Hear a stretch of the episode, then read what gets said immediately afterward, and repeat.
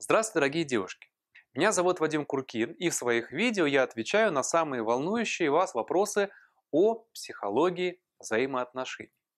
И сегодня я получил такой интересный, краткий, но очень емкий вопрос. Что же ищет женатый мужчина на стороне? Есть такое очень примитивное понимание этого вопроса, что якобы женатый мужчина на стороне ищет какие-то развлечения, возможно, секс. На самом деле мужчина ищет не секс. Он на стороне ищет те ощущения, которые он получал когда-то со своей женой, со своей женщиной, но перестал получать. То есть те чувства, которые она ему не додает. То, что ему не хватает в этих отношениях. То есть он, по сути, как бы ищет не другую женщину, а он ищет как бы свою же жену, но в других женщинах. Поэтому позиция любовницы, она крайне невыгодная позиция. Почему? Потому что женщина, которая находится в этой позиции, она всю свою энергию отдает на поддержание вот той его семьи. То есть она накачивает этой энергией его женщину, а у себя она энергию забирает. И она опустошается в таких отношениях. И самое интересное, что мужчина обычно никогда не уходит от жены, хотя многие на это надеются. Почему? Потому что зачем? Ему удобно, выгодно, там как-то все у него устроено, и нужно понимать, дорогие девушки, что он все равно очень ценит свою семью.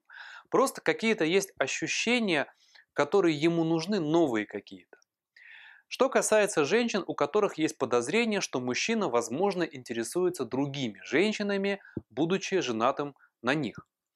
Здесь нужно понять, что самая главная функция женщины, самая главная задача ее в отношениях – это провоцировать мужчину на рост и развитие то есть вдохновлять его на какие-то свершения и подвиги.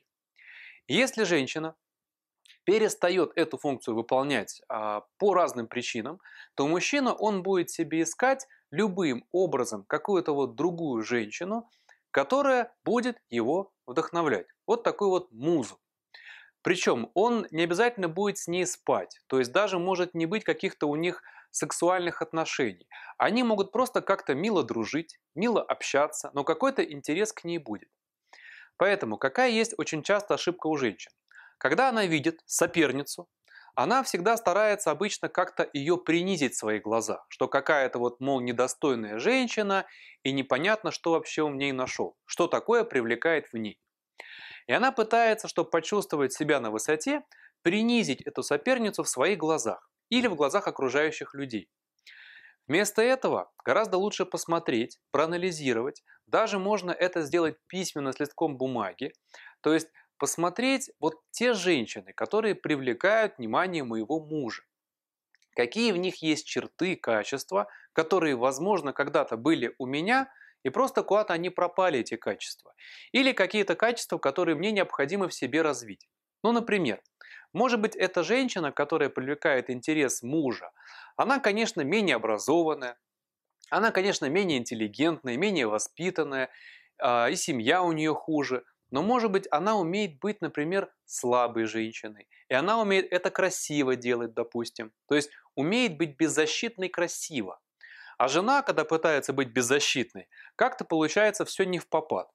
И это очень сильно заметно, что она пытается. Ну там плачет, ноет, как-то получается все наигранно. И может быть ей нужно учиться как раз таки у этой женщины, как быть вот такой красиво беззащитной.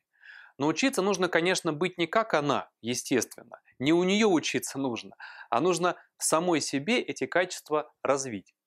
То есть, когда появляется соперница, и у мужа появляется интерес к другим женщинам, это всегда вот такой звоночек к тому, что нужно не его как-то перевоспитывать, объяснять ему там какие-то правила морали и так далее.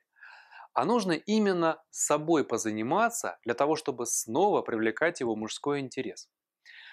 В заключение хотел бы сказать, что, безусловно, все-таки есть такие мужчины, они встречаются, которые, что бы ты с ним ни делала, он все равно налево пойдет. Есть мужчины, у которых всегда есть такое стремление.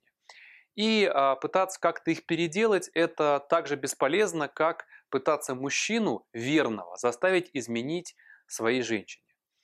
На мой взгляд, есть а, две категории людей, которые не меняются никогда.